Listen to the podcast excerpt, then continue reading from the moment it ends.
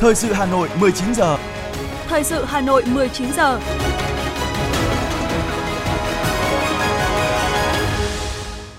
Lê Thông và Thu Minh xin được đồng hành cùng quý vị thính giả trong chương trình Thời sự tối nay, Chủ nhật ngày 18 tháng 9 năm 2022. Những nội dung chính sẽ được đề cập đến trong chương trình. Thủ tướng Chính phủ Phạm Minh Chính, Chủ tịch Quốc hội Vương Đình Huệ dự Diễn đàn Kinh tế Xã hội Việt Nam 2022. Hà Nội đề nghị dừng xuất cảnh đối với đại diện pháp luật của doanh nghiệp nợ thuế. Giải cứu nhiều người Việt Nam tại Ba Vét, Campuchia. Trong phần tin thế giới, Tổng thống Senegal Macky Sall bổ nhiệm lại vị trí thủ tướng. Động đất mạnh tại Đài Loan và sau đây là nội dung chi tiết. Thưa quý vị và các bạn, sáng nay tại Trung tâm Hội nghị Quốc gia Mỹ Đình Hà Nội, Diễn đàn Kinh tế Xã hội Việt Nam năm 2022 với chủ đề Củng cố nền tảng kinh tế vĩ mô, thúc đẩy phục hồi và phát triển bền vững đã được khai mạc trọng thể. Chủ tọa phiên khai mạc diễn đàn có các Ủy viên Bộ Chính trị, Thủ tướng Chính phủ Phạm Minh Chính, Chủ tịch Quốc hội Vương Đình Huệ, Giám đốc Học viện Chính trị Quốc gia Hồ Chí Minh Nguyễn Xuân Thắng, Trưởng ban Kinh tế Trung ương Trần Tuấn Anh, Phó Chủ tịch Thường trực Quốc hội Trần Thanh Mẫn, Ủy viên Trung ương Đảng, Phó Chủ tịch Quốc hội Nguyễn Đức Hải. Phát biểu khai mạc, Chủ tịch Quốc hội Vương Đình Huệ nhấn mạnh, để thực hiện tốt chức năng nhiệm vụ lập pháp, giám sát tối cao và quyết định các vấn đề quan trọng quốc gia, mọi quyết sách của Quốc hội đều phải sát hợp với thực tiễn Việt Nam và bối cảnh quốc tế, phải dựa trên cơ sở chính trị, căn cứ pháp lý và luận cứ khoa học vững chắc. Các diễn đàn kinh tế mùa xuân, mùa thu, Quốc hội khóa 12-13 và Diễn đàn Kinh tế Việt Nam 2021 của Quốc hội khóa 15 là phương thức rất quan trọng để huy động và phát huy rộng rãi trí tuệ, tâm huyết, trách nhiệm của các vị đại biểu Quốc hội, nhân dân, cử tri, các chuyên gia, nhà khoa học, đội ngũ doanh nghiệp, doanh nhân ở trong và ngoài nước, đóng góp vào các quyết sách của Quốc hội. Củng cố, tăng cường nền tảng kinh tế vĩ mô, tăng cường khả năng chống chịu và tự cường của nền kinh tế luôn là mục tiêu hàng đầu, nhất là do nền kinh tế nước ta có độ mở rất lớn và tình hình thế giới khu vực luôn có những biến động bất thường, khó dự báo. Bài học thực tiễn qua hơn 35 năm đổi mới, kể cả trong những giai đoạn khó khăn, thách thức khắc nghiệt như 2 năm đối phó với đại dịch Covid-19 vừa qua, có thể nói rằng đảm bảo ổn định kinh tế vĩ mô như là yếu tố bất biến để ứng phó với vạn biến của tình hình quốc tế. Xuất phát từ tình hình đó, Ủy ban Thường vụ Quốc hội đã cân nhắc quyết định lựa chọn vấn đề củng cố nền tảng kinh tế vĩ mô, thúc đẩy phục hồi và phát triển bền vững làm chủ đề cho diễn đàn năm 2022 và điều chỉnh tên gọi là Diễn đàn Kinh tế Xã hội năm 2022 để bảo đảm tính toàn diện và sát hợp với chức năng, nhiệm vụ của Quốc hội. Chủ tịch Quốc hội đề nghị các đại biểu phân tích, đánh giá, làm rõ thực trạng, bối cảnh tình hình kinh tế tài chính, tiền tệ khu vực, thế giới, dự báo xu hướng trung hạn, dài hạn, phân tích, đánh giá những tác động, cơ hội và thách thức đối với nền kinh tế Việt Nam trong năm 2022-2023 và giai đoạn tiếp theo. Cùng với đó, phân tích, đánh giá khách quan toàn diện thực trạng kinh tế xã hội của nước ta, nhất là tình hình kinh tế vĩ mô, năng lực chống chịu của nền kinh tế Việt Nam, dự báo cho cả năm 2022-2023. Nội dung tiếp theo là tình hình triển khai và kết quả thực hiện chương trình phục hồi, phát triển kinh tế xã hội theo nghị quyết 43 của Quốc hội và nghị quyết 11 của Chính phủ, việc thực hiện chính sách tài khóa tiền tệ và phối hợp chính sách tài khóa với chính sách tiền tệ và các chính sách vĩ mô khác, kinh nghiệm quốc tế và đề xuất chính sách cho Việt Nam trong củng cố nền tảng kinh tế vĩ mô, tăng cường năng lực chống chịu và tự cường của nền kinh tế, phục hồi và phát triển kinh tế xã hội bền vững trong năm 2023 và định hướng cho cả nhiệm kỳ 2021-2025. Các kiến nghị đề xuất cụ thể đối với Đảng, Quốc hội, Chính phủ trong hoạch định và tổ chức thực hiện các chủ trương của Đảng, pháp luật, thể chế, chính sách của nhà nước. Thời lượng của diễn đàn diễn ra trong vòng một ngày với phiên khai mạc, phiên toàn thể và hai phiên chuyên đề về đẩy mạnh cải cách thể chế, hoàn thiện chính sách về đất đai, giải pháp quan trọng trong phục hồi và phát triển kinh tế xã hội và thúc đẩy các chính sách hỗ trợ doanh nghiệp, tạo động lực phục hồi sản xuất, kinh doanh và phát triển bền vững. Chủ tịch Quốc hội cho biết, căn cứ các đề xuất, kiến nghị và giải pháp, ngay sau khi kết thúc diễn đàn, ban tổ chức diễn đàn sẽ xây dựng báo cáo tổng thuật gửi tới Quốc hội, Chính phủ, các ban, bộ, ngành và địa phương để phục vụ kịp thời kỳ họp thứ 4 Quốc hội khóa 15 và công tác hoạch định, thực hiện chủ trương chính sách phát triển kinh tế xã hội của đất nước.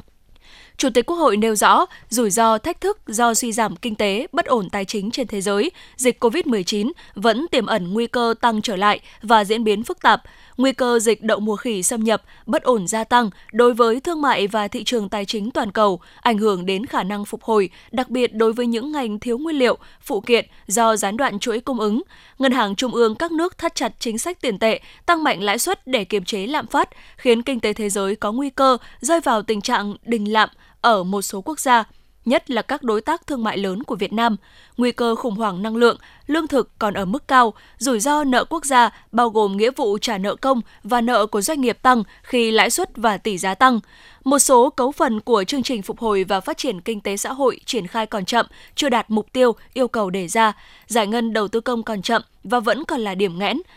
Lạm phát tăng chậm lại, song vẫn duy trì ở mức cao và áp lực tăng trở lại khi hoạt động kinh tế xã hội trở lại bình thường. Nợ xấu tiềm ẩn, xử lý các tổ chức tín dụng, ngân hàng yếu kém, cơ cấu lại hệ thống tài chính ngân hàng còn nhiều thách thức khó khăn, thị trường tiền tệ, chứng khoán. Việc tổ chức diễn đàn vào thời điểm này có ý nghĩa quan trọng là dịp bổ sung thêm luận cứ khoa học thực tiễn, tham khảo kinh nghiệm quốc tế, tham vấn các chuyên gia trong và ngoài nước, cùng với bám sát diễn biến tình hình thực tế, sẽ là kênh thông tin đầu vào quan trọng để các cơ quan của Quốc hội, các đại biểu Quốc hội, các cơ quan hữu quan có thêm dữ liệu, từ đó phân tích dự báo kịp thời có các giải pháp chính sách, củng cố nền tảng kinh tế vĩ mô, giảm thiểu tác động tiêu cực, nắm bắt các cơ hội thời cơ, đặc biệt là đối với chính sách tài khóa tiền tệ, chính sách an sinh xã hội, có cơ chế kiểm tra giám sát để hỗ trợ nền kinh tế vượt qua khó khăn, phục hồi và thúc đẩy tăng trưởng, phát triển bền vững. Sáng nay, Thủ tướng Phạm Minh Chính đã đến kiểm tra dự án đầu tư xây dựng cơ sở 2 Bệnh viện Hữu nghị Việt Đức, Bạch Mai đang chậm tiến độ nhiều năm. Sau khi nghe lãnh đạo của Bộ Y tế, Bệnh viện Bạch Mai, Bệnh viện Hữu nghị Việt Đức, các đơn vị quản lý dự án và tỉnh Hà Nam báo cáo tình hình triển khai dự án, những khó khăn vướng mắc, các đề xuất và kiến nghị, Thủ tướng Phạm Minh Chính cho biết chủ trương đầu tư 5 bệnh viện trung ương tuyến cuối đến nay đã 3 nhiệm kỳ. Trong 5 bệnh viện, có 3 bệnh viện giao cho địa phương làm chủ đầu tư thì đã hoàn thành, trong khi 2 bệnh viện do Bộ làm chủ đầu tư thì vẫn còn dang dở. Theo Thủ tướng, việc đầu tư 2 bệnh viện hiện đã chậm nhiều năm và đội vốn. Nguyên nhân của việc này xuất phát từ những yếu kém và sai lầm từ khi lập dự án, tư vấn thẩm định dự án, quyết định đầu tư, chọn nhà thầu, hợp đồng, đấu giá và tổ chức thực hiện. Việc thực hiện dự án chậm và đội vốn khiến cả bệnh viện, người dân và địa phương đều sốt ruột trông ngóng. Do đó, dù có khó khăn vướng mắc, song dứt khoát phải tháo gỡ để tiếp tục triển khai cho bằng được dự án, hoàn thành và đưa 2 bệnh viện vào hoạt động, phục vụ cho công tác khám chữa bệnh cho người dân. Đối với Bệnh viện Lão khoa Trung ương cơ sở 2 tại xã Khả Phong, huyện Kim Bảng, tỉnh Hà Nam, được Thủ tướng Chính phủ phê duyệt chủ trương xây dựng năm 2017, UBND tỉnh Hà Nam đã có quyết định giao đất và bàn giao hơn 4.500 m2 để xây dựng bệnh viện. Hiện nay, dự án Bệnh viện Lão khoa Trung ương cơ sở 2 chưa được khởi công xây dựng, song đã dành một phần kinh phí để khảo sát thiết kế, lập dự toán, tạm ứng hợp đồng thi công. Mặc dù vậy, qua rà soát xây dựng các quy hoạch, tỉnh Hà Nam cho biết vị trí xây dựng bệnh viện trùng lắp với quy hoạch khu du lịch Tam Trúc nên hiện tạm dừng xây dựng bệnh viện, xin ý kiến chuyển vị trí. Sau khi nghe các bộ ngành đơn vị và tỉnh Hà Nam báo cáo, đề xuất các hướng giải quyết, Thủ tướng Chính phủ Phạm Minh Chính đề nghị tỉnh Hà Nam, Bộ Y tế chủ trì, phối hợp với các bộ ngành bàn bạc và tham khảo ý kiến các bên, nếu đồng thuận, hợp tình hợp lý, hiệu quả thì tổ chức thực hiện, trên tinh thần đặt lợi ích của nhân dân, lợi ích của quốc gia, dân tộc lên trên hết, trước hết. Trong trường hợp các bên đồng thuận di chuyển vị trí xây dựng tới vị trí khác thì phải thực hiện theo các quy định của pháp luật. Xử lý vấn đề tài chính, dứt khoát không để thất thoát tiền của nhà nước và để xảy ra tham nhũng. Thủ tướng Phạm Minh Chính yêu cầu chậm nhất sau 2 tháng nữa, các bộ ngành và tỉnh Hà Nam phải có phương án xử lý. Giao Phó Thủ tướng Lê Văn Thành chủ trì chỉ đạo giải quyết các vấn đề theo thẩm quyền. Sáng nay tại Hà Nội, Phó Chủ tịch nước Võ Thị Ánh Xuân dự lễ tuyên dương học sinh là con cán bộ, công chức, viên chức và lao động thuộc các công đoàn trực thuộc Công đoàn Viên chức Việt Nam giành giải cao trong các kỳ thi quốc gia và quốc tế năm học 2021-2022. Tại buổi lễ, Phó Chủ tịch nước Võ Thị Ánh Xuân cùng lãnh đạo của Tổng Liên đoàn Lao động Việt Nam, Công đoàn Viên chức Việt Nam đã trao phần thưởng tặng cho các cháu học sinh đã xuất sắc giành giải quốc gia và quốc tế năm học 2021-2022. Theo đó, lễ tuyên dương nhằm tôn vinh và khen thưởng các cháu học sinh là con cán bộ, công chức, viên chức và lao động tại các công đoàn trực thuộc Công đoàn Viên chức Việt Nam đã có thành tích xuất sắc trong học tập và rèn luyện, đồng thời động viên và khơi dậy lòng hiếu học, tinh thần phấn đấu và rèn luyện về mọi mặt của các cháu, qua đó nhân rộng và lan tỏa hơn nữa những tấm gương sáng trong học tập rèn luyện. Buổi lễ cũng góp phần cổ vũ và động viên cán bộ, công chức, viên chức và lao động các cấp công đoàn Việt Nam tiếp tục thi đua thực hiện tốt nhiệm vụ chính trị được giao, tiếp tục quan tâm nuôi dạy, giáo dục con em trở thành những công dân có ích cho đất nước.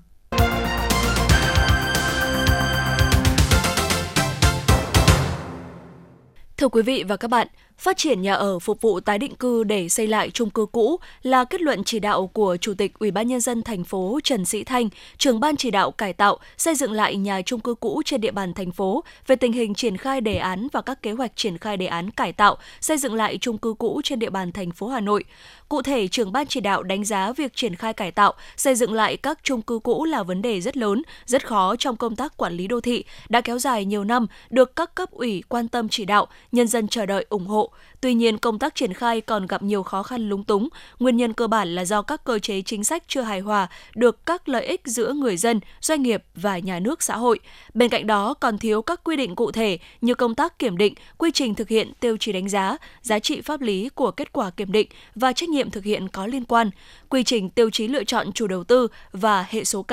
Về nhiệm vụ sắp tới, trưởng ban chỉ đạo yêu cầu các cơ quan chuyên môn của Ủy ban nhân dân thành phố và các cấp ủy chính quyền các địa phương cần tập trung vào công tác kiểm định, đánh giá chất lượng và công tác nghiên cứu lập quy hoạch chi tiết cải tạo, xây dựng lại chung cư cũ trên địa bàn thành phố làm cơ sở để triển khai quy trình tiếp theo.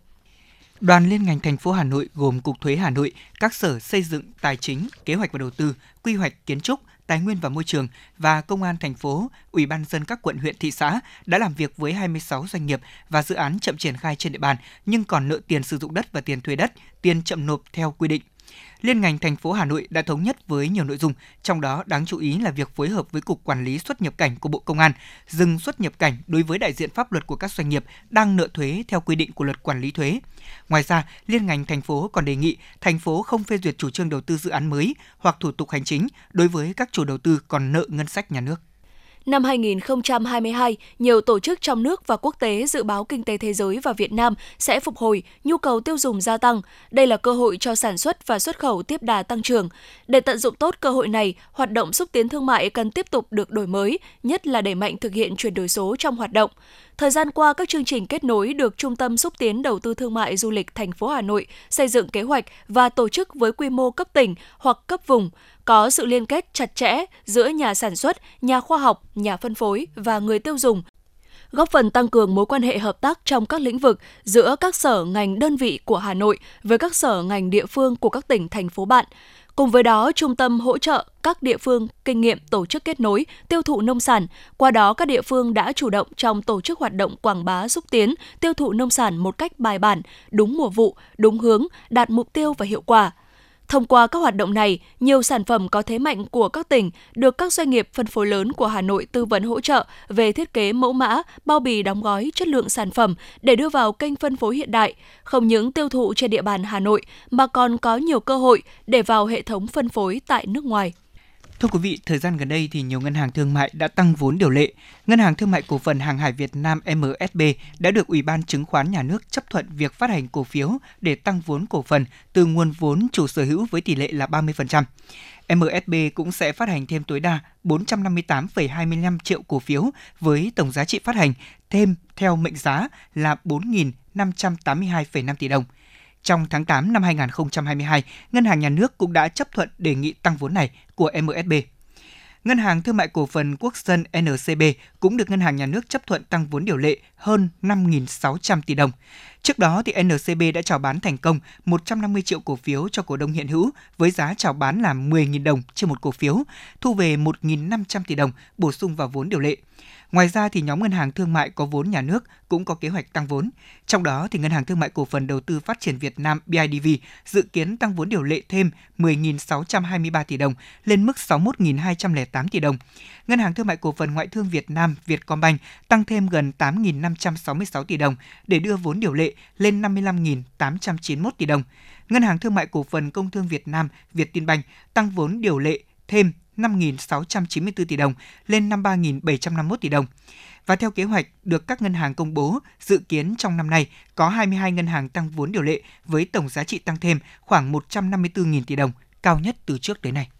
Theo số liệu của Tổng cục Thống kê, trong 8 tháng đầu năm nay, Việt Nam ghi nhận hơn 149.000 doanh nghiệp đăng ký thành lập mới và quay trở lại hoạt động, tăng hơn 31% so với cùng kỳ năm 2021. Cụ thể, số doanh nghiệp đăng ký mới và quay lại hoạt động trong 8 tháng đầu năm 2022 đạt mức kỷ lục cao nhất từ trước đến nay với 149.500 doanh nghiệp, tăng 31,1% so với cùng kỳ năm ngoái. Trong đó, số doanh nghiệp quay trở lại hoạt động là tăng hơn 48,3%, trong đó lĩnh vực bán buôn, bán lẻ, sửa chữa ô tô quay lại hoạt động nhiều nhất, tiếp đến là dịch vụ lưu trú và ăn uống, dịch vụ việc làm, du lịch, cho thuê máy móc, thiết bị, đồ dùng và các dịch vụ hỗ trợ khác.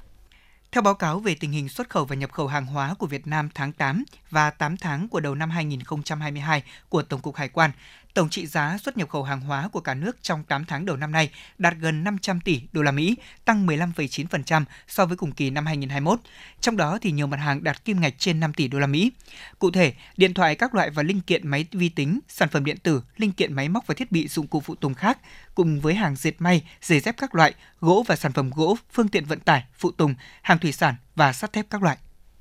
Thưa quý vị và các bạn, là huyện ven đô Thanh Oai đang tranh thủ mọi nguồn lực xây dựng nông thôn mới, nâng cao, gắn với các tiêu chí phát triển đô thị, trở thành quận trong tương lai. Cùng với công nghiệp dịch vụ, huyện đang tìm khâu đột phá để phát triển nông nghiệp, trong đó lấy trọng tâm là các chi hội nghề nghiệp và nhân rộng các mô hình nông nghiệp đạt hiệu quả cao. Huyện Thanh Oai xác định làm tốt công tác quy hoạch vùng, trong đó với nông nghiệp xác định rõ các chăn nuôi tập trung xa khu dân cư công nghiệp cao, nông nghiệp xanh, nông nghiệp an toàn, từ đó hướng tới xây dựng đô thị xanh, đô thị thông minh, nâng cao chất lượng đời sống nhân dân, đáp ứng với tiêu chí quận sinh thái. Huyện đã có nhiều tấm gương nông dân sản xuất kinh doanh giỏi cấp thành phố được biểu dương như hộ anh Lê Văn Trèo, thôn Châu Mai, xã Liên Châu, huyện Thanh Oai. Hộ của anh Trèo đã mạnh dạn ứng dụng khoa học kỹ thuật công nghệ mới vào sản xuất, đạt năng suất, chất lượng, hiệu quả kinh tế trên diện tích canh tác của gia đình. Đi đầu áp dụng mô hình chăn nuôi vịt khép kín với hệ thống cho ăn vệ sinh và làm mát tự động. Hiện tại trang trại đang chăn nuôi đàn vịt đẻ với quy mô khoa học 12.000 con. Hàng ngày xuất ra thị trường trên 11.000 quả trứng các loại. Việc sản xuất gắn với bảo quản, chế biến và tiêu thụ nông sản hàng hóa, thực hiện vệ sinh an toàn thực phẩm, sản xuất đưa ra thị trường thực phẩm an toàn gắn với bảo vệ môi trường nông thôn, tích cực hướng dẫn, phổ biến kinh nghiệm sản xuất, vận động mọi người cùng thực hiện, tạo việc làm, tăng thu nhập cho người lao động. Anh Lê Văn Trèo, thôn Châu Mai, xã Liên Châu, huyện Thanh Oai cho biết. Vì thật ra là cái nghề chăn nuôi ở Liên Châu đây là gia đình làm đây rất là thuận lợi, vì cái nghề ấp trứng vịt Liên Châu đây đã là truyền thống rất lâu rồi, nên là cái việc mình chăn nuôi là rất là thuận lợi. Nên cái sản phẩm mình chăn ra ấy, thì mình đã làm ấp ra quả trứng lộn và đưa ra thị trường Hà Nội, chủ yếu là tiêu thụ là cũng rất là thuận lợi. Có được thành công của các mô hình sản xuất hiệu quả, không thể không nói đến sự trợ giúp của chính quyền, hội nông dân các cấp khi thường xuyên tập huấn, tạo vốn vay, giúp nâng cao giá trị canh tác nhờ khoa học công nghệ. Chính quyền xã cũng đã phối hợp chặt chẽ cùng với các đơn vị của ngành nông nghiệp Hà Nội, hướng dẫn nông dân tập trung sản xuất các loại cây con sống có giá trị kinh tế cao. Ngoài ra, Ủy ban nhân dân xã kiến nghị Ủy ban nhân dân huyện Thanh Oai hỗ trợ Liên Châu nguồn vốn đầu tư hạ tầng, xây dựng thương hiệu sản phẩm, tạo cơ sở liên kết doanh nghiệp tập trung, xây dựng các mô hình theo chuỗi khép kín.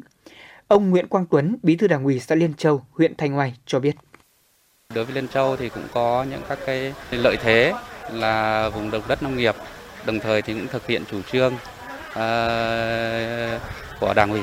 Ủy ban nhân dân xã. Thì như vậy là xã cũng đã thực hiện cái công tác dồn điền đổi thửa để như vậy là kết hợp được những các cái mô hình chuyển đổi với cái diện tích quy mô tập trung lớn hơn. Thế thì trong cái việc mà để thực hiện các cái mô hình này, thế thì nòng cốt thì chúng tôi vẫn tập trung lãnh đạo chỉ đạo đối với hội nông dân xã.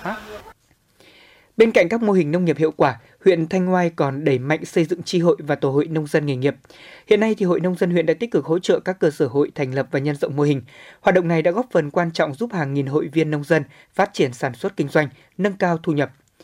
Chi hội nông dân nghề nghiệp may mặc xã Cao Viên có 30 thành viên tham gia sinh hoạt, đã làm tốt công tác tuyên truyền, vận động cán bộ hội viên nông dân và các tầng lớp nhân dân thực hiện tốt chủ trương chính sách của Đảng và Nhà nước, tổ chức tốt phong trào nông dân thi đua sản xuất kinh doanh giỏi, giúp nhau làm giàu và giảm nghèo bền vững, hỗ trợ kịp thời cho hội nông dân có thêm nguồn lực phát triển sản xuất và phát triển kinh tế. Chị Vũ Thị Dung, chi hội trưởng Hội May mặc xã Cao Viên, huyện Thanh Oai cho biết.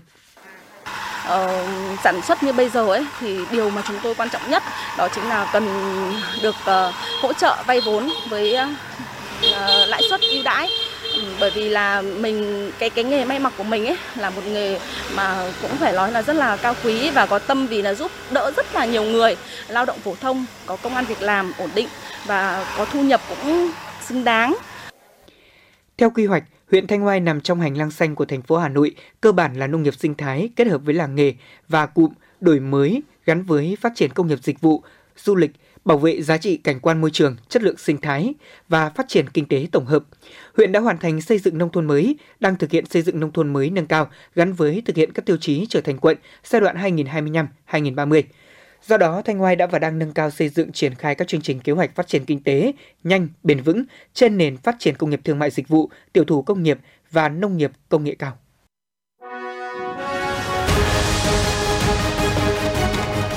Thời sự Hà Nội, nhanh, chính xác, tương tác cao. Thời sự Hà Nội, nhanh, chính xác, tương tác cao.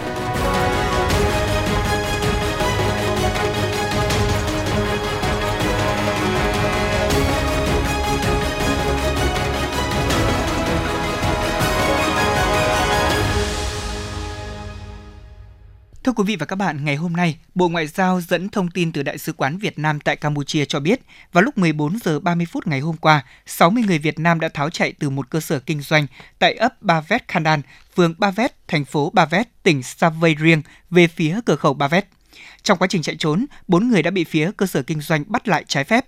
Ngay sau khi nhận được thông tin này, Đại sứ quán Việt Nam tại Campuchia đã chủ động và nhanh chóng liên hệ với các cơ quan chức năng của phía Campuchia để tìm hiểu vụ việc và tiến hành công tác xác minh nhân thân, làm thủ tục để tiếp nhận và đưa người về nước, đồng thời đề nghị phía Campuchia can thiệp giải cứu những người còn lại. Đến cuối giờ chiều cùng ngày, cảnh sát phía Campuchia đã yêu cầu công ty giao thêm 11 công dân Việt Nam, nâng tổng số người có liên quan đến vụ việc này lên 67 người. Hiện nay, các công dân đang được cảnh sát Campuchia bảo vệ và lấy lời khai. Đại sứ quán và Bộ đội Biên phòng Việt Nam đang phối hợp cùng với Cục Lãnh sự, Bộ Ngoại giao, các cơ quan chức năng ở Campuchia để đưa công dân về nước trong thời gian sớm nhất. Bộ Ngoại giao cũng đã chỉ đạo Đại sứ quán đảm bảo đầy đủ điều kiện sinh hoạt cho công dân trong quá trình đợi làm thủ tục về nước, tiếp tục phối hợp với các cơ quan chức năng sở tại, rà soát khả năng còn công dân Việt Nam tại cơ sở trên, yêu cầu điều tra nguyên nhân và xử lý vụ việc, bảo vệ quyền, lợi ích hợp pháp chính đáng của công dân Việt Nam. Trong trường hợp công dân cần hỗ trợ, đề nghị liên hệ với các cơ quan chức năng của Bộ Ngoại giao, Đại sứ quán Việt Nam tại Campuchia, số điện thoại +855 2372 6274, Tổng lãnh sự quán Sihanovi, số điện thoại +85 349 340 39 hoặc Tổng đài Bảo hộ Công dân +84 981 84 84 84.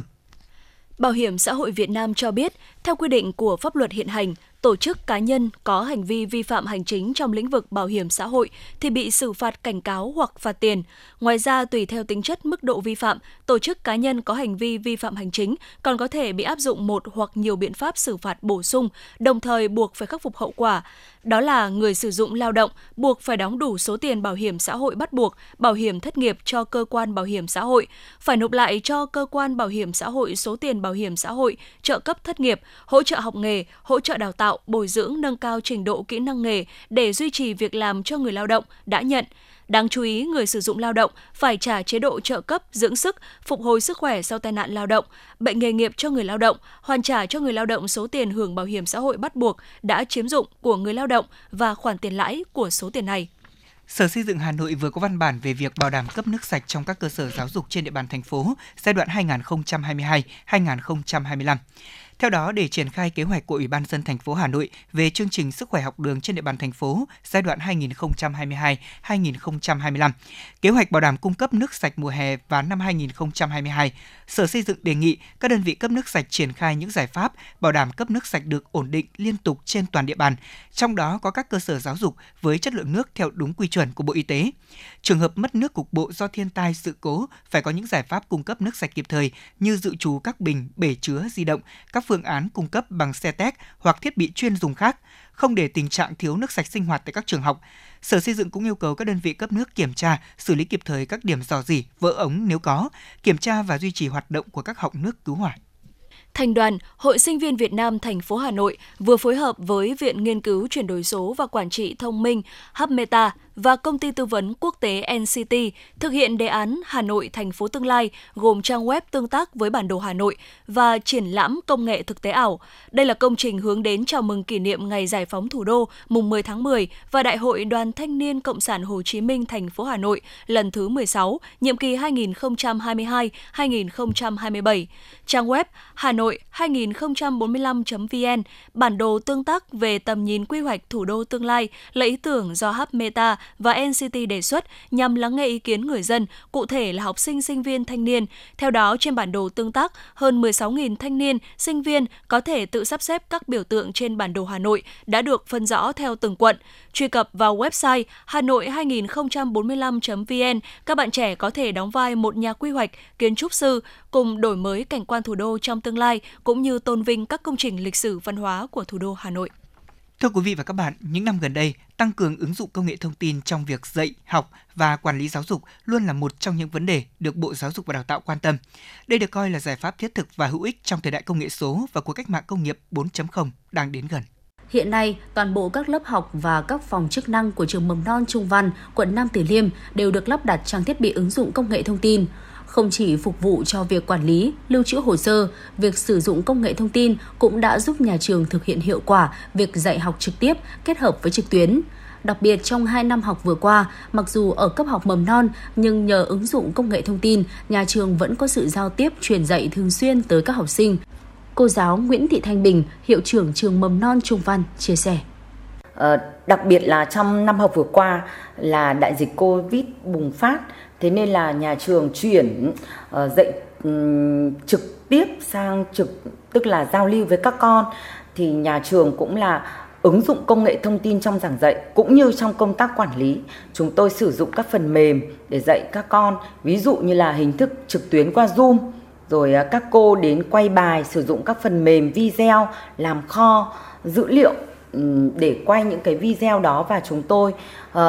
nén những cái bài quay đó lên thành một cái kho học liệu của nhà trường, để khi phụ huynh có thể vào đường link đó là lấy bài để cho các con tham khảo, bởi vì các con mầm non thì không thể tự vào Zoom được mà phải qua sự hỗ trợ của bố mẹ. Nên chính vì vậy mà ứng dụng công nghệ thông tin trong nhà trường đến thời điểm này, nhà trường được là luôn luôn vận dụng trong công việc, trong công tác, từ giáo viên, nhân viên đến công tác quản lý của nhà trường. Nên chính vì vậy mà trong thời gian nghỉ dịch là nhà trường cũng không ít là gặp phải khó khăn, mà cũng được sự kết hợp của phụ huynh, mà nhà trường của chúng tôi giao tiếp với các con vào tối thứ Bảy hàng tuần, đạt kết quả cũng tương đối là khả thi. Năm học 2022-2023, ngành Giáo dục và Đào tạo thành phố Hà Nội hiện có hơn 2.800 cơ sở giáo dục với hơn 2,2 triệu học sinh. Xác định ứng dụng công nghệ thông tin là giải pháp quan trọng để thực hiện lộ trình chuyển đổi số. Chính vì vậy, toàn ngành đã tập trung đầu tư hạ tầng công nghệ. Đến nay, 100% đơn vị, trường học toàn thành phố đã được trang bị máy vi tính, Internet, đảm bảo tốt công tác quản lý, giảng dạy và học tập của giáo viên, học sinh theo hướng ứng dụng công nghệ thông tin. Cô giáo Nguyễn Thị Hòa, hiệu trưởng trường tiểu học Phương Trung, huyện Thanh Oai cho hay. Hiện nay chúng tôi có thể tìm kiếm rất nhiều thông tin ở các kênh trên mạng, từ đó làm cho bài giảng khá phong phú và thuận lợi hơn đối với chúng tôi khi có thể truyền tải các thông tin ngoài sách giáo khoa đến các em học sinh. Thấy là ứng dụng công nghệ thông tin vào trường học thì cũng rất là cần thiết, bởi vì trong cái thời điểm mà dịch bệnh như thế này thì cái ứng dụng công nghệ thông tin là quá phù hợp. Như năm vừa rồi đấy, chuyển đổi lúc đi học trực tuyến hoặc là trực tiếp thì giáo viên có thể thay đổi được ngay khi mà các cô ứng dụng công nghệ thông tốt. Hôm nay có thể là đang là dạy trực tiếp, ngày mai dạy trực tuyến được luôn. Cái thứ hai, chuyển đổi số thì trong cái việc ứng dụng công nghệ thông tin nữa thì rất tốt trong vấn đề nữa, đó là trong vấn đề dạy và học. Khi mà các cô thiết kế những bài giảng thì các con có những cái bài dạy rất là sinh động. 100% các lớp có đèn chiếu, máy chiếu và vô tuyến để ứng dụng dạy thường ngày. Cộng với nữa thì có cái ứng dụng này thì cũng thông báo đến phụ huynh học sinh, Zalo, quay qua Zalo, Facebook thì nó cũng rất là thuận lợi. Bà Trần Thị Bích Hiếu, hiệu trưởng trường mầm non Thọ Xuân, huyện Đan Phượng cho biết, chúng tôi đã và sẽ thực hiện trong suốt cả giai đoạn, đó là nâng cao kỹ thuật ứng dụng và sử dụng công nghệ thông tin trong quản lý và chỉ đạo dạy học. Đó là công cụ để thực hiện thành công chuyển đổi số, nâng cao chất lượng dạy và học. Cái phương pháp giáo dục tiên tiến thì ở trường năm vừa rồi là nhà trường cũng có đưa vào để áp dụng ở các lớp 5 tuổi và một số lớp 4 tuổi. Thì để thực hiện được cái đấy thì trước tiên nhà trường đã triển khai từ 100% cán bộ giáo viên.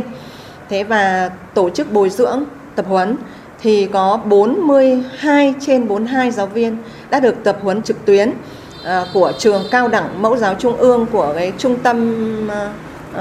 của trường đại học ấy, liên kết. Thế và được cấp chứng chỉ về cái ứng dụng phương pháp giáo dục tiên tiến. Thế sau đó thì về nhà trường mới tổ chức bồi dưỡng thêm và quá trình làm áp dụng ở nhà trường. Ở các lớp đó thì được thể hiện ở môi trường này, ở những đồ dùng đồ chơi này, thiết kế các dự án này. Thế và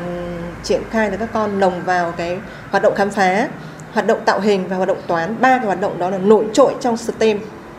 Việc ứng dụng công nghệ thông tin trong dạy học phù hợp xu thế phát triển của xã hội. Thực tế, các bài giảng có sử dụng công nghệ thông tin sẽ sinh động, hấp dẫn hơn rất nhiều so với bài giảng theo phương pháp truyền thống. Học sinh thật sự là chủ thể hóa của hoạt động nhận thức thông qua việc trực tiếp quan sát, thảo luận, thí nghiệm.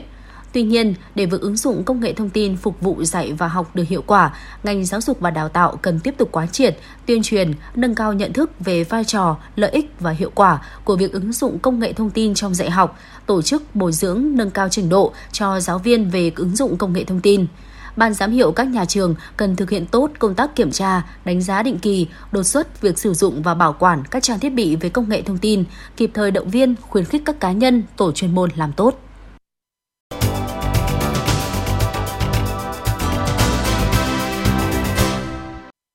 Thưa quý vị, thưa các bạn, đại dịch COVID-19 bùng phát đã khiến cho nguồn nhân lực bị gián đoạn và đứt gãy cung cầu nguồn lao động. Trong khi đó, thì nhu cầu tuyển dụng lao động qua đào tạo của doanh nghiệp đang rất lớn. Đây là cơ hội để các cơ sở giáo dục nghề nghiệp đưa học sinh, sinh viên, nhất là những sinh viên năm cuối đến với doanh nghiệp thực tập và hỗ trợ sản xuất nhằm sớm phục hồi thị trường lao động. Theo khảo sát của Bộ Lao động, Thương binh và Xã hội, trong năm 2022, cả nước thiếu khoảng 700.000 lao động. Nguyên nhân là do nhiều lao động trở về quê sau đợt dịch COVID-19. Trong các phiên giao dịch việc làm tại Hà Nội cho thấy, nhu cầu tìm lao động của các doanh nghiệp là rất lớn. Ông Nguyễn Ngọc Hùng, trưởng phòng kinh doanh công ty xuất nhập khẩu thiết bị mỏ Hàn Việt cho biết. Nguồn cung đối với nhu cầu tuyển dụng thì có thể là do ảnh hưởng của cái dịch bệnh ấy, thì cái người lao động cái việc dịch chuyển thì cũng khá là nhiều. Cho nên là cái việc tuyển dụng cái lượng ứng viên cũng chưa nhiều lắm. Thì hy vọng là trong thời gian tới thì sẽ có nhiều hơn các ứng viên để đáp ứng nhu cầu tuyển dụng của bên chúng tôi.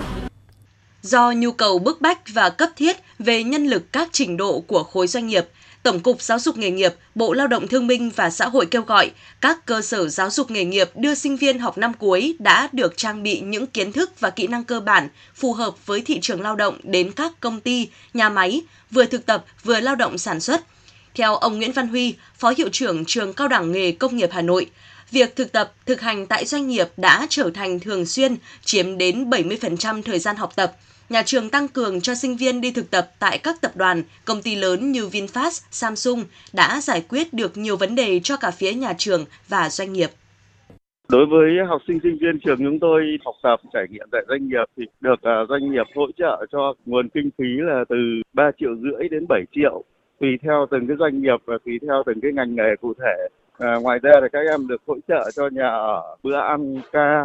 Thế và hiện nay thì học sinh cũng rất là phấn khởi. Cũng có cái đề xuất của bên phía công ty là sau khi các bạn đi ra trường thì là nhận lại tại công ty. Với một số công ty thì còn đứng chân học sinh xác định là học sau khi mà tốt nghiệp thì sẽ về cái doanh nghiệp đấy để làm việc. Thời gian dịch bệnh COVID-19 kéo dài phần nào gây ảnh hưởng tới quá trình học tập, thực tập của nhiều sinh viên năm cuối của các trường đại học, cao đẳng, nhất là sinh viên trường nghề. Việc phối hợp nhịp nhàng từ nhà trường và doanh nghiệp tạo cơ hội thực tập tốt, phần nào giúp sinh viên trau dồi kỹ năng, tiếp thu kinh nghiệm cần có. Cũng như các trường nghề khác, sinh viên năm 2 và năm 3 của Trường Cao đẳng Nghề Công nghệ Cao Hà Nội cũng đã được tăng cường đi thực tập ở những doanh nghiệp có liên kết, hợp tác với nhà trường. Theo ông Phạm Xuân Khánh, Hiệu trưởng Trường Cao đẳng Nghề Công nghệ Cao Hà Nội, chương trình đào tạo của nhà trường phù hợp với yêu cầu của doanh nghiệp. Sau thời gian ngắn thực hiện, nhiều sinh viên đã được doanh nghiệp ký hợp đồng lao động trực tiếp ba bên, nhà trường, doanh nghiệp, sinh viên, với trách nhiệm, quyền lợi được khoảng 70 đến 80% so với lao động đang làm việc tại doanh nghiệp. Ngoài ra, để đáp ứng nhu cầu nhân lực của các doanh nghiệp, nhà trường có kế hoạch tuyển sinh các khóa học ngắn hạn, nâng cao tay nghề cho lao động. Hiện nay là nhiều người lao động qua thời gian đại dịch thì họ có nhu cầu tiếp tục học tập, đào tạo, bồi dưỡng để nâng cao trình độ cũng như là chuyển đổi ngành nghề ấy. Cho nên là cái nhu cầu rất lớn, nên đặc biệt là trong số đấy còn có cả bộ đội xuất ngũ. Thì nhà trường đã có cái kế hoạch là tăng quy mô tuyển sinh cho nhiều đối tượng và tổ chức nhiều cái loại hình đào tạo để là trước mắt cố gắng đáp ứng tốt nhất cái nhu cầu sử dụng lao động của các doanh nghiệp. Trường thì nhà trường cũng mong muốn là cái công tác tuyên truyền về đào tạo nghề ấy, đặc biệt là đào tạo gắn với doanh nghiệp để mà tăng cái quy mô tuyển sinh cho các trường trong hệ thống giáo dục nghề nghiệp là một cái việc rất là quan trọng. Sau quá trình thực tập, sinh viên tự tin, trình độ tay nghề nâng cao, do đó phần lớn được doanh nghiệp tuyển dụng sau khi tốt nghiệp ra trường. Bà Nguyễn Nhật Hồng, Giám đốc Trung tâm Phát triển Nguồn Nhân lực, Trường Cao đẳng nghề Việt Hàn khẳng định, việc đưa học sinh, sinh viên năm cuối hỗ trợ doanh nghiệp có thêm nguồn lao động để phục vụ cho hoạt động sản xuất, kinh doanh đã tránh được đứt gãy cung cầu lao động. Khi mình làm chương trình đó, sinh viên rất là phấn khởi, có nghĩa là khi mình chưa ra trường đã có doanh nghiệp nhận rồi. Cái thời gian thực tập lại được tính cho là thử việc mà lại vẫn ăn full lương và lại có việc làm. Các bạn phấn khởi và cũng là động viên các khóa sau là các bạn tham gia những cái chương trình đấy. Doanh nghiệp thì họ đánh giá rất là cao ý thức sinh viên, bởi vì là đến năm cuối rồi mà các bạn được rèn luyện rồi trong trường ấy thì vào là làm việc rất hiệu quả, hầu như là họ không phải đào tạo lại mà nhà trường hầu như là ra bao nhiêu thì doanh nghiệp sẽ lấy hết phần đấy. Qua kết quả đạt được, hiệu quả ban đầu trong việc đưa học sinh, sinh viên năm cuối đi thực tập kết hợp hỗ trợ sản xuất kinh doanh tại doanh nghiệp, Tổng cục Giáo dục nghề nghiệp vừa có văn bản cho phép các cơ sở giáo dục nghề nghiệp có thể cho sinh viên thi tốt nghiệp ngay tại đơn vị này. Đây được coi là hướng đi mới phù hợp với thực tế, thích ứng an toàn linh hoạt để có thể tuyển dụng sinh viên sau khi thi tốt nghiệp, đáp ứng nhu cầu nguồn nhân lực trong quá trình phục hồi sản xuất của các doanh nghiệp.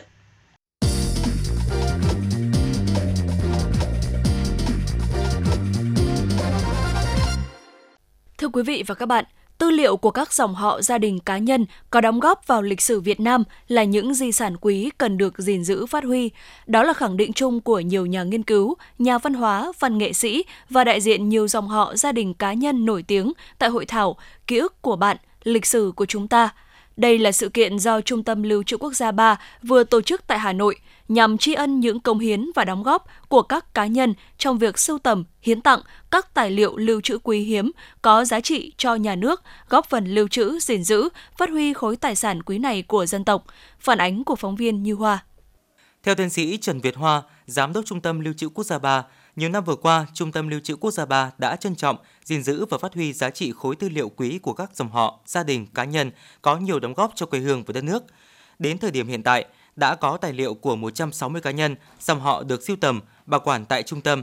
Trong đó có nhiều tài liệu của các nhà hoạt động chính trị xã hội tiêu biểu, có nhiều cống hiến cho đất nước. Trung tâm đã sưu tầm tài liệu của trên 80 cá nhân nhận được những giải thưởng trong lĩnh vực văn học nghệ thuật và khoa học công nghệ. Trong đó có khoảng 50 cá nhân được giải thưởng nhà nước và 32 cá nhân được giải thưởng Hồ Chí Minh. Nhiều cá nhân nổi tiếng trong các lĩnh vực văn hóa nghệ thuật. Đặc biệt, Trung tâm đang bảo quản các file hình ảnh tài liệu về lịch sử văn hóa Việt Nam từ những năm 1935 đến năm 2010. Có tài liệu tiếng Pháp, các xuất bản phẩm nổi tiếng như An Nam Chí Lược, Đại Viện Thông Sử. Tài liệu của ông Nguyễn Hồng Trân, Thừa Thiên Huế đã sưu tầm được trong quá trình giảng dạy tại Trường Đại học Tổng hợp Huế từ nhiều nguồn trong nước và quốc tế. Theo tiến sĩ Trần Việt Hoa cho biết, các cái tài liệu của họ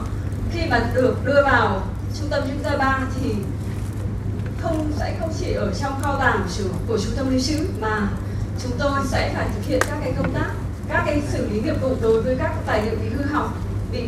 rách nát và tiến hành công tác số hóa, cũng như là chúng tôi đưa ra các cái danh mục hồ sơ để phục vụ cho công chúng, cho các độc giả trong nước và ngoài nước. Thế và trong hàng trăm các cái khối tài liệu của các cá nhân đó, mỗi cá nhân tiêu biểu và những cá nhân đã được các cái giải thưởng nhà nước, giải thưởng Hồ Chí Minh có những cái đóng góp xuất sắc trong các lĩnh vực. Họ có thể là các nhà thơ, nhà văn, các nhà hoạt động chính trị xã hội, các nghệ sĩ ở nhiều lĩnh vực, và ở mỗi lĩnh vực họ có những cái cống hiến xuất sắc, và những cái cống hiến đó cần phải được ghi lại và trong các văn bản của nhà nước có thể là đã lưu lại các cái quá trình mang tính chất là hành chính của các cá nhân cũng như là các cái sự kiện lịch sử của đất nước, nhưng mà với các cái khối tài liệu mà cá nhân gìn giữ thì chúng tôi đã rất là may mắn được các cá nhân, các gia đình tin tưởng để gửi tặng, trao tặng vào trung tâm. Và các cái khối tài liệu đó không chỉ là tài sản của cá nhân nữa mà đã trở thành tài sản quốc gia. Phát biểu tại sự kiện, Phó Cục trưởng Cục Văn thư và Lưu trữ Nhà nước Nguyễn Thị Nga khẳng định, thời gian vừa qua, Trung tâm Lưu trữ Quốc gia 3 đã thực hiện tốt công tác sưu tầm, thu thập tài liệu lưu trữ nói chung và tài liệu lưu trữ quý, hiếm nói riêng để bảo quản và phát huy giá trị của tài liệu cho đông đảo công chúng, nhà nghiên cứu được tiếp cận.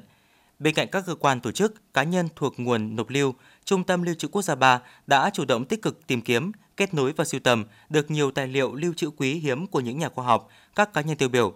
Hội thảo Ký ức của bạn, lịch sử của chúng ta với sự tham gia của các cá nhân, gia đình dòng họ đã cho thấy cái nhìn rõ nét hơn về tính cấp thiết của việc bảo quản, lưu giữ tài liệu phục vụ tích cực cho quá trình nghiên cứu, tìm hiểu chính trị, văn hóa, lịch sử của dân tộc. Phó Cục trưởng Cục Văn thư và Lưu trữ Nhà nước Nguyễn Thị Nga chia sẻ. Đặc biệt, tôi cũng hoan nghênh Trung tâm Lưu trữ Quốc gia 3 cũng đã có sáng kiến tổ chức hội thảo Ký ức của bạn, lịch sử của chúng ta với sự hỗ trợ của Quỹ đổi mới sáng tạo Vingroup trong khuôn khổ hội thảo tổ chức lễ trao tặng kỷ niệm chương vì sự nghiệp văn thư lưu trữ cho các cá nhân tiêu biểu. Sự kiện này cũng là để tôn vinh, tri ân các cái cá nhân, gia đình dòng họ đã có nhiều đóng góp cho công tác văn thư lưu trữ nói chung và cho cái sự nghiệp bảo quản, gìn giữ và phát huy cái di sản tài liệu lưu trữ của quốc gia nói riêng. Và hội thảo cũng là cơ hội để cho các quý vị đại biểu tham dự hội thảo ngày hôm nay có được cái nhìn rõ nét hơn về cái công tác bảo quản, lưu giữ tài liệu để phục vụ cho quá trình nghiên cứu, tìm hiểu chính trị, văn hóa, lịch sử của dân tộc. Trong khuôn khổ chương trình, ban tổ chức đã trao kỷ niệm chương vì sự nghiệp văn thư lưu trữ của Bộ trưởng Bộ Nội vụ năm 2022 cho các cá nhân, gia đình dòng họ, những người đã trao tặng tài liệu, hiện vật quý cho Trung tâm Lưu trữ Quốc gia 3, góp phần làm giàu hơn, phong phú hơn tài liệu quốc gia, là những tài liệu quý cần được bảo quản cho muôn đời sau.